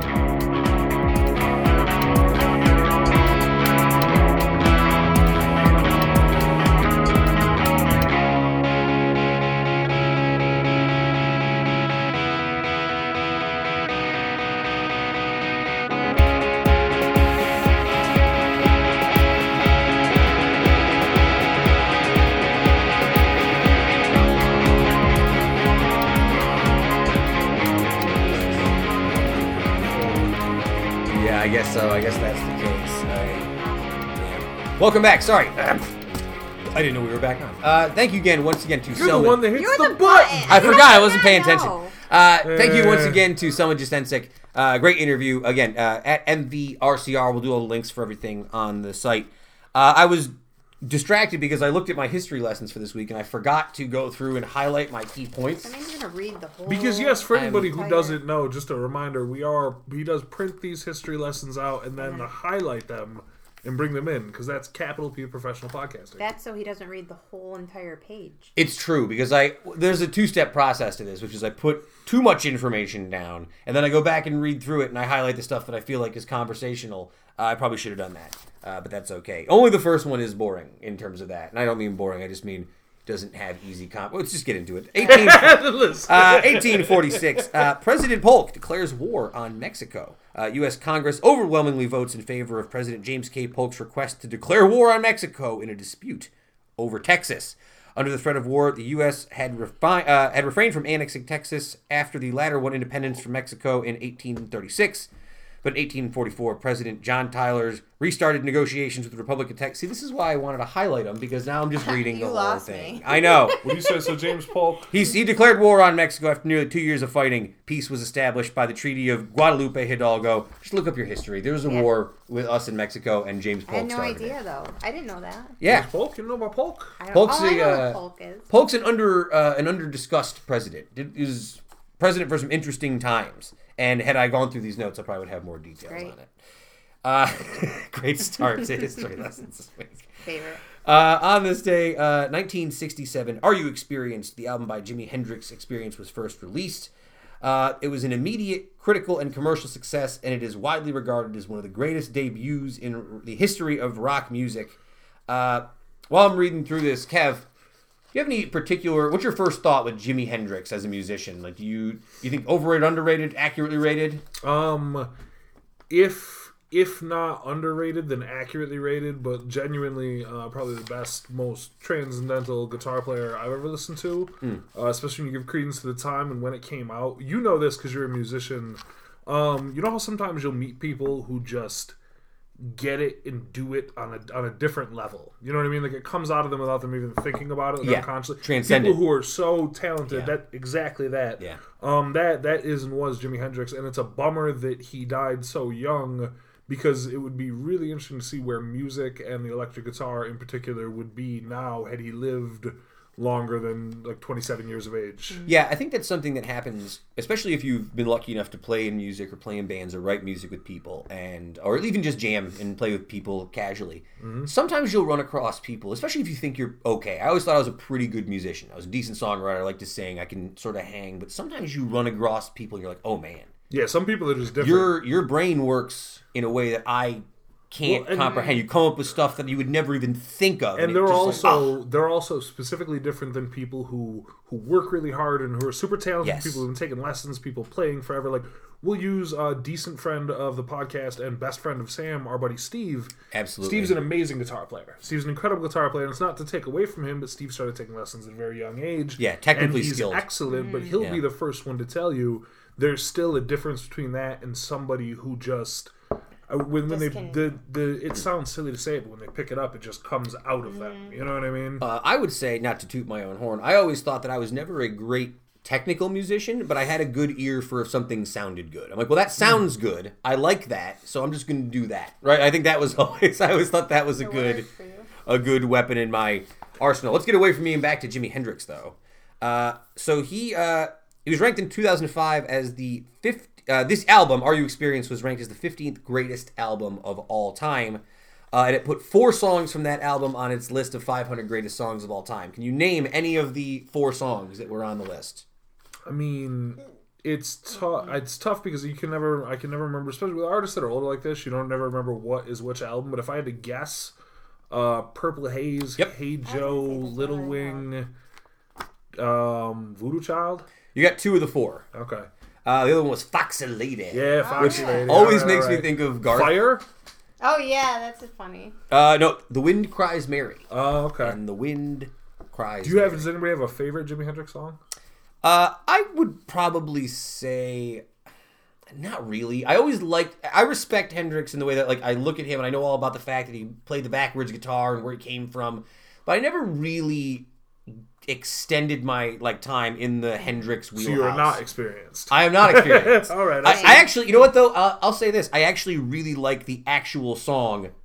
Have you been experienced? That, Are you experienced? Are you experienced? Yeah, that yeah. song is dope. If I had to put on a Hendrix song right what now, about you, Heather? You that got one? No. No. Weird. No, no, I just never. I just like he said. I, I've known That's like fair. who he is and what he does, but I just never. I weirdly think about him just like that image of him on stage at Woodstock more than anything else. Like when you say Jimi I Hendrix, think that's like exactly what I. yeah, think. just him doing like the national anthem on the guitar. Well, and that's like, a wild thing too because he's such like a, a character. You know what I mean? Yeah. He's such a, a singular, like the whole thing, top to bottom, from hmm. the look to all that stuff. Uh, let's move on to another music-related topic. Voodoo Child, for anybody asking. Voodoo Child. Okay. Oh, that, Thank you. well, Appreciate Voodoo you. Child. Appreciate you guys. Put it right Yeah, on the T. so it- Whatever. I'm done. I'm out of here. Quick. It's not was right. it? Didn't Hulk Hogan come down to that when he was a heel wrestler? Was that Voodoo Child? Uh, I think he, yeah, he used to come out Used to to come that. out. It might have just been like full on, like back in the day before even I'm a Real American. yeah, yeah. I think that was like early in his career. He loves Hendrix. He was a musician, brother. Um, 1970, the British Beatles movie Let It Be premiered. Uh, film documents the group rehearsing and recording songs for their 12th and final album. So I guess this one was sort of more like a documentary, kind of half movie, half documentary. Uh, this includes, documentary, not a movie. I suppose, not a narrative. Does it have a narrative? I'm not sure if it has a narrative. I suppose if is the is the question. It's not like Yellow Submarine or whatever the hell that yeah, was. like a Hard Day's Night or something.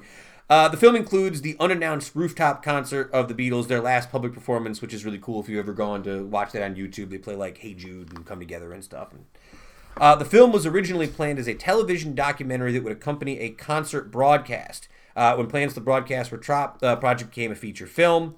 Uh, it did not officially become available on home video. Uh, it was up until the 80s, and then it didn't come back until like the early 2000 aughts.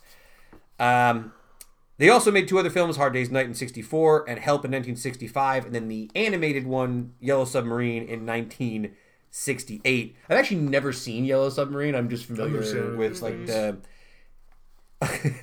so, talking about the film itself, um, Paul, uh, let's see, here's a quote, right, from Richard Lester, who was uh, interviewing them during the course of the film. They were all the best versions of themselves. Ringo was playful, George was witty, uh, Paul was chipper and smart, and John was, well, just John.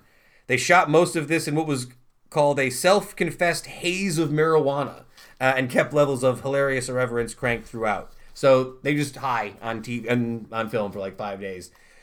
I tried to look up other movies where like musicians play themselves and not other characters in them, and I came up with a short list. I don't know if you guys have ever seen any of them. Before I do that, have you seen any of these Beatles movies? My mom watched them all when I was I a watched kid. some when I was little, but I don't really remember. Might have seen clips here and Yeah. there, like in the the zeitgeist out there, and of course the rooftop concert. I've seen Yeah. stuff from that. But I feel like Hard Day's Night and Help were it was a lot of like teeny bopper Beatles. It'd be like them standing Yeah, somewhere and that's- I mean, people like what they were chasing them around. time, Yeah, yeah, yeah. Uh, here's some of those. 1956, the movie Rock Around the Clock uh, was considered the first true rock and roll film. Uh, it did have a performance by Bill Haley and the Comets, playing Bill Haley and the Comets doing the song Rock Around the Clock. Um, 1970, the Rolling Stones did the same thing the Beatles did for Let It Be. Same year, too. They did a movie called Gimme Shelter, which chronicled the last weeks of Rolling Stones tour and their disastrous uh, free concert in Altamont with all the, Yeah, the Hells yeah. Angels and shit. Uh, 1978, this one's a little off the rails. Kiss meets the Phantom of the Park. That's right, Kiss, and a made for television movie, use their superpowers to battle an evil inventor and save a California music park from destruction. Do you remember Kiss meets the Phantom of the Yo, Park? Kiss is the Never. worst. No. Kiss sucks. you might catch some hate from. I, I feel like there's a couple Kiss people, sucks. a couple listeners of the show who might somewhere be like Kiss heads, but I I can't. there was They a, got a couple of songs, and I actually appreciate the dressing up in costume and all that. I get it, but a lot of showmanship. Yeah, yeah, Nah. I love pageantry. I like the song. Uh, was it Detroit Rock City? Is it? There's one good Kiss song, and I'm like, this song Rock is. and roll all night slaps. That's a great good one. Yeah, yeah, Rock and There's Roll. another one though too. Yeah, yeah. Yeah, There there's is another good one. banger. It's not Beth. Don't hit me with that I Beth. don't Don't, even know what have that me with is. Beth. Genuinely don't know. That's that their is. ballad. It's Mm. rough. Uh, oh, look it up. That's the one where they don't wear the face paint. Me and Dano really like that one. Were they Totally. what? So Kiss stopped wearing the face paint for a while. They came out in like the '80s. They decided for an album that they were going no face paint. And once they took the face paint off, you realize they were all like 43 year old Jewish dudes with curly hair, and they're like, ah, no, put the face paint and the armor back on. They're not. They're not heartthrobs. Just they're not. It's not David Lee Roth. You know what I mean? I guess he's a bad example too. Not an weird-looking guy, attractive too. man. Yeah, another Yeah, weird looking You're guy. all. Uh, no, they went right back to the face paint, so that tells you how well that went. But lick it up. That's a good track. I like that one. Uh, and then, of course, Spice World in Oh, 1997. my little sister loved it. That movie. Everyone liked Spice World. It was a British musical comedy starring the Spice Girls who all played themselves. No, you know what? I can see Heather not liking that. She was a little bit old at the time. I time. was. Because I was a little bit like I was a little bit old at the time. It was like my brother and sister's jam, and you're a little bit older than me. So at that mm-hmm. time, you probably would have been full on like, nah, f the Yeah. Spice Yeah, Girls. it I'm was not doing terrible. Okay, Terrible. I can Any- that. any That other, makes like- sense to me? Any other music-based movies or anything you got before I move on to the next thing? I'm trying to think of anything else off the Will top of people head. like play themselves? Because you're not counting people appearing as themselves and stuff, right? Yeah. Right, right, right, right. That right, doesn't right. count. They've got to be like the central people. The it's got to be a did. movie about them and what they do. Yeah, I tried to find I'm some sure the Monkees The did one. The the Monkees definitely. I guess something like the Partridge Family doesn't count because they're not a real band. Like the the they weren't a real band, I suppose. Or were they a real band? No, I think they Family? after the show they did, Did they- like, or That's- something, but they I don't think like anybody knows. It's been lost to history. Well, it's like Sonny and Cher. Well, Sonny and Cher were like a real music act. They were alive, live And then they also became like a television show afterwards, but they were putting out music beforehand. They didn't like make music because the show was out and put it out. They were they were in the 70s. So then they thing. count. You're saying? They would count, but they didn't make it. That was a TV show, not a movie. I actually like the Sonny and Cher show. Moving on. On this day, 1994, Pulp Fiction premieres at the Cannes Film Festival and wins the Palme d'Or. Uh, Pulp Fiction has been widely regarded as Quentin Tarantino's masterpiece, with particular praise for its screenwriting. Uh, Entertainment Weekly named it the best film since 1983, and it has appeared on many critics' lists of the greatest films ever made. Uh, selected for preservation in the New York, uh, in the yeah, United States National Film Registry in 2013. Uh, do you have any particular thoughts about Yeah. Pulp Fiction? It was one of the first movies where I, Where I ever I felt uncomfortable watching. Really? It was like just because it was so much for its time. Yeah. I feel there was so many different things that they hit in there that I actually felt uncomfortable in some at the time. It's it's an intense movie. yeah, I- it I was a little intense for me at the time when it came out. I mean, I'm trying to think of the age range here. I'm born in '86. Movie came out in '94. By the time I saw it, my grandfather used to just tape things off of his illegal black box from back in mm. the day, and just like he'd put like three movies on, like whatever was on, he would just tape mm-hmm. like three movies in a row. And I got Pulp Fiction on there one time, and I remember that movie got passed around like on VHS between me and my friends because we are like, I don't even know if we're supposed to be watching this movie, right? Like it's like this intense movie, and I I didn't totally get it when I was watching it as a kid. Like a lot of the stuff like went over my head. I was probably like 12, 13. Mm-hmm. I mean, now I like look back on it. It's probably it's probably my favorite Quentin Tarantino movie. Mm-hmm. I think that The or best. it's the best. It's not my favorite. Reservoir Dogs. I, I I love Reservoir Dogs a lot. I think that's a great movie. I like Pulp Fiction better than that. Really? I just I think Reservoir Dogs is so tight. It's so like all the character. Yeah, that's why yeah. it's too it's too specific. It's Yeah? too it's too Yeah. specific for it to be for it to really compete. I feel like with a movie like Pulp Fiction. Yeah, performances are more memorable in Pulp Fiction, certainly. Like this movie brought back like John Travolta and mm-hmm. like like redefined Samuel like Bruce Jackson Willis and really- yeah, like a lot of people like did real well because of this movie. Uma Thurman as well, Yeah. like had a really big time. Although she's stuck around with Tarantino for a long Yeah, time Yeah, I too. like her la- her movies that she did recently. Well, not recently. I but- feel like in this era though, like Tarantino was the coolest dude in the world. Like right, like '94, like everyone wanted to work with Tarantino. And nobody knew him. Well, yeah. Now that this movie Palme d'Or, though, like after this movie wins, like he's probably the biggest, like bu- biggest buzz in Hollywood. It's like Entourage, except real life. That's such a bad, It's like Entourage? I don't know. Making Terrible. Medellin. Uh, I also, I, I also liked Inglourious Basterds more than I think most people like. Glorious Bastards is my favorite. That's your favorite one? Yeah, I think It's that- not, I'm I'm fully aware it's not the best, Yeah, but it's my favorite. It's my favorite one to like watch. If I'm gonna put any of his movies on, that's the one that I'm gonna just pop on for background noise for sure. A lot of people ride for Jackie Brown. I've never sat Jackie never through Brown's it. seen that. excellent. Yeah, Another another really good one. I like Yeah. that movie a lot. I've never seen. I've never really watched the Kill Bill movies. I There's- like the first one. Never really seen like, them. I liked it. Not like I'm not. It's, I don't say a word against them. I don't know anything about them. I just haven't really seen them. really Yeah. well made movies, like from a technical standpoint. But I, it's not to know Yeah. for me. No for me, dog. I'm not. I'm not feeling Dog. it. I'm not feeling it. I'm getting ready for. You're Getting ready. Getting ready for this American weekend. Idol. Like, I don't whole- always love a kung fu all the time. Yeah, that's a fair point. Not always. Yeah, yeah, Not- yeah. A kung fu is like a it's Time like, and It's place. like white pepper when you're cooking. You ever cook with white pepper? No. White pepper is amazing. It'll change your dishes, but you got to use it really sparingly because it's really easy to go overboard where it's too much. You're like, this is just. I don't need this much of this. The kung fu is like white pepper to me. Yeah, I'll that's fair. take some of it, and it's good, and it can open up the whole thing. I love a fight scene, but oh wow, the whole thing doesn't Yeah. need to be. And last but not least, on this day, 2004, final episode of Frasier on NBC is watched by 33 million people. You watched it? I didn't really care for it. You didn't care for Frasier? I think I was too young. I don't It- like Frasier either. Really. A lot of people don't. It's another divisive show. I think I've talked about it before. My parents really liked it. My dad it. loved Frasier. Yeah, Yeah. Yeah. You start to liked question it. your parents' taste. I remember Frasier. Everybody loves Raymond. That was about the Yeah. time where I was like, mm, I don't know about. So I don't know about Daryl. I Dare. that's really interesting that you said that because I liked Frasier. I got around on Frasier, but everybody loves Raymond is where they lost me. That's where I was like, you guys watch bad television. I remember. I hate used to say we it, but we were friends back then. We used to talk about like when we because we've been talking about shows since the beginning Yeah, of time. it's true. And we used to talk about that back then. You're like, my parents really love it. My dad too. I get why they like it, but it's not for me. Terrible. Uh, with the exception of Kirstie Alley, all the surviving main regular cast members of Cheers made appearances on Frasier, as it was a spin-off. Uh, only one of them, Bebe Neuwirth, would come on to be a recurring character, though. Um, I actually, I think the problem is, I think you have to like Grammer. I find Kelsey Grammer to be somewhat unlikable as I get older, just in general. I don't know what it is about him. It's the maybe it's the pompousness. Yeah. I mean, that's just the character, Yeah, I though. don't know. I used to think that was just like part of the character that I liked, and now it kind of grates on me, I guess. The show won pretty much every Emmy though for for like five years when it came out. Like they won everything. It was definitely the prestige television show, even like over like Seinfeld during the same time. I feel like, mm. which is a shame because Seinfeld I like Seinfeld. Seinfeld like bucks. Objectively better in objectively every just a way way way than better show. So I want to hear your take. If there's somebody listening to the show right now who thinks that Frasier is better than Seinfeld, I want to hear about it. I want to I hear wanna why, you think that. If there's anybody would- out there who's thinking that, I would I just want to know why. So I'd please explain. genuinely be shocked if anyone in our audience who listens to the show rode for Frasier over Seinfeld. That's what I mean. That's if I that think. Yeah. out there. Yeah, I don't think they to know exist. you. Yeah, yeah. Tell tell me who you are, uh, Heather. I feel like uh, I'm. I don't want to leave you out on this one, but this is a very uh, masculine discussion we're going to have here for a second. Here, be careful. I know. Leave me out. This I- sounds weird. I know. Uh, I- I'll I- let you two well, like whatever you got. I read about two products this week that I feel like I are aimed at people in my like range that I hate both of them, and I wanted to share them with you.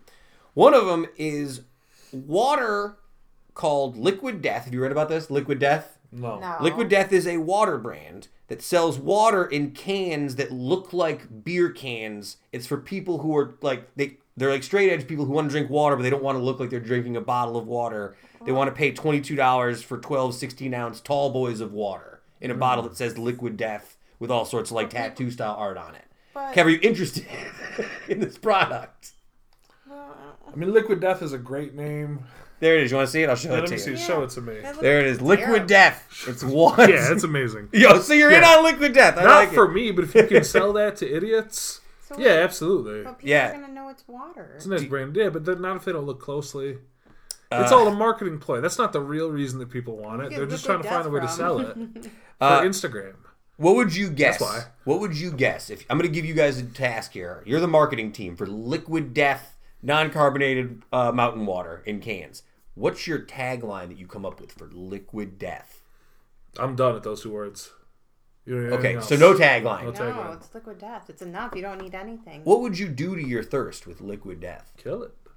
What's another word for killing it? Murder. Death. Murder your thirst. That's their tagline. What a Ah, look at strong, Yeah, yeah. strong Terrible. tagline. Like it's almost too scary. To It's drink. incredible. Yeah, no. that's that's wanna- why it works. I don't want to open it. It's proving. I'm afraid. You're proving that it works. All right. So Liquid Death, spend send us that money for a sponsor. So you're in on Liquid Death. How about War Paint, which is makeup designed by men and for men? That's right, War Paint, men's makeup, and they do a big commercial where a guy basically puts it all over his face and then puts a skull ring on his hand, and people are laughing about it because they're like, "Oh, a skull ring, so that must make it very manly."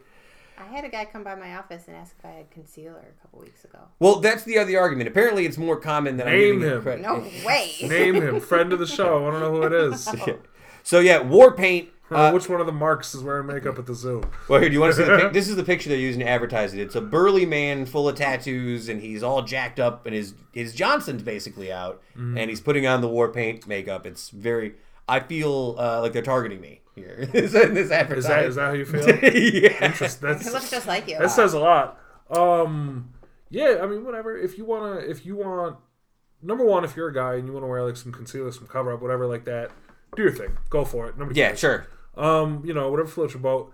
If it makes you feel more comfortable buying it, that they call it war paint and give you an upcharge, Well, that's fine too because they've been doing that to women's products for hundred billion years. You know what I mean? It's a great point.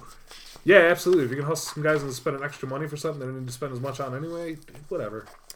All right. So, are you more in on liquid death or warp? Yeah, stop. Liquid death then. Stop. all right. Don't good. be- all right. So, Don't be silly. Liquid death, murder your thirst. all right. There you go. Before we How about murder? Before I do these quick blog, uh, these bits from other blogs, just want to say again, uh, Made in Utica's fifth birthday bash this weekend, uh, 12 to 4 at Handshake City. Uh, go to handshake.city to sign up for the cornhole tournament. Go to handshake.city to sign up for the Utica team. Bragging Sing rights up. for the whole city. Oh, Yeah. it's going to be a great one. I'm Cornhole really tournament. excited. World champ. Uh, go check it out. Uh, support our excellent community organization so we can continue supporting the community. Uh, all right. Two questions here for you. Number one Where is the best? You're, you have sunglasses on. You're going inside of a building. You take them off. Where do you put them? On my head. On your head, on the forehead, No, on my top of my head. top of your head. Kevin, where are you putting it? The shirt. In the neck of the the shirt. collar, yeah, yeah, yeah, yeah, yeah, yeah. I, I think instinctively. Unless I have, if I've got like a dress shirt or something in the pocket, I'll probably pop them in there instead. in the pocket. So you prefer pocket Front over pocket. hanging from, it. Just front pocket's a little more secure than hang- I'm more likely to hang it, but I'm less likely to be wearing a shirt with a front pocket like this one. You know what I mean? What are your thoughts on turning them upside down and putting them on the back of your head, Seen going that, that way? If it works for you, What about putting it on the brim of your hat? yeah, hundred percent. I feel like I, Wherever you feel like you're least likely to lose them. I feel like yeah, hanging from the neck. I feel like is where I instinctively put it, but I also feel like that always ends up in me I bending don't over. know why. I feel. Go ahead. Sorry to interrupt you, but I feel weird when I like see people wearing on the back of their head. In the back of their head. looks It seems. It's definitely- I definitely- feel like you're doing that to just. That's do definitely not- a little bit of a hard out Like- tough guy move. Yeah, that's to like what I have them feel on the like back of that- your like your Oakleys on the back of like your Yeah. red, I just red like sunburnt neck. That's not hurrying up and getting your your camouflage hat. anyway. Yeah, I, I see what you're saying there. Yeah, yeah, yeah. Um, I think yeah. I mean, as long as you don't lose them, I think the people that are psychopaths. Have you ever seen people who put them in like the pocket of Oh, their pants yeah. shorts, but not all the way in? They'll hang just one of the arms Yeah. in gonna- and oh, hang the I'm rest gonna of the break them sunglasses. when I They're feel gonna like fall that. off. yes, for I wanna sure. They're gonna fall off. You're getting off. less movement on the neck than you are on the Yeah. pant. Your pants moving around too much. How do you feel about the uh the Croakies? What? Oh, big fan. All the Croakies? kids, all Oh, the kids, the, big what? fan. The things that you hook around, hooks around your neck. oh yeah. So like that's I- like a necklace. I'm sure that people do it. I, I'm a big fan. The big kids supporter. are doing it a lot. Yeah, kids big- are big. All the kids that were on my staff at the brewery all had the Croakies for Yeah, the sunglasses. it's all John Zongrone's fault. Talk to John Zongrone, local poli- local fire John department. Zangrone, he's always been two two years ahead of every trend. Uh, and this one, I guess, is a question specifically for Kevin because I don't have bartending experience. You ever have any bar? No. Uh, so, when is enough enough, and when do bartenders decide when it's time to kick somebody out of the bar? sooner than you think and later than we should. Sooner than you think, and you have a, p- particular tipping point when you're like, it's time for you to leave. Um, it so my my tipping point is different for when I'll cut you off from drinking Sure. and from when I'll ask you to leave the establishment. Just because I cut you off from drinking doesn't mean you have to leave. I'll sit there and I'll serve you club sodas or coffee or regular soda or tea or hot chocolate, whatever the hell else you want for the rest of the night. I don't care at all. You know what I mean? And if you go a couple hours, I'm going to let you have a beer later, even if Yeah. I cut you off from alcohol. Um, when will I leave? Ask you to leave the establishment is when you're creating a problem. Creating a problem. Uh, if you're being, I mean, if you're falling all over the place, like if you're having like a mess, if you can't control yourself, you can't comport yourself, Yeah. then you're out. If you're causing a problem, um, if you're being abusive towards anybody or like getting loud with people or just acting nuts or being, you know, Mm-hmm. inappropriate, any of that kind of stuff, you got to go. have you had any kick, ever had to kick anybody out of a job you worked in? No. Nope. I was a bar back. I was a bar back once, and I was asked to work the door for somebody, and uh, I was gr- like grossly underqualified. Right? The guy's like, "I gotta." go. I mean, and some dude got in, and he didn't have his ID, so they're like, "Can you go ask this dude to leave?" Oh, great. And this dude is like six foot two and like three hundred and twenty pounds, and I'm like a little nerd. Not. And I'm not, and they're like, and I was like, "Oh, sir, I'm gonna, I'm gonna have to ask you to leave." And he's like, he told me to like, you know, go like, he told me some bad words. Said no. about- He said no, right? uh, to which, at that point in time, I was just like, "All right, I guess I'll just ask like this cop to do it, right?" Like, I guess it's like you can give me your beer back, then I suppose. Like, I mean, I don't have, I'm not gonna throw you out. You're three times bigger than me. But Well, you're not gonna. You're also Yeah. you're not gonna be the first person to put your hands on anybody in the public in any situation unless given a reason, because then you're just asking for a charge and you don't want one. exactly. Um. So you okay? You got to kick people out of your work. Here's what you do. Number one, once you've made your decision, you stand firm. You don't back down no matter what. Sure. You don't escalate. You don't get mad. You don't anything. You don't even escalate back. If they start talking crazy to you, talking down to you, it's very simple. I've asked you to leave. You're gonna leave. If you won't do it, I'll call the police. They'll remove you. Yeah, yeah. And I don't care. I'll call the cops. Bring like we'll call the cops over if we have an event, if there's security in an event, Mm-hmm. or it's just like a bar that you work at.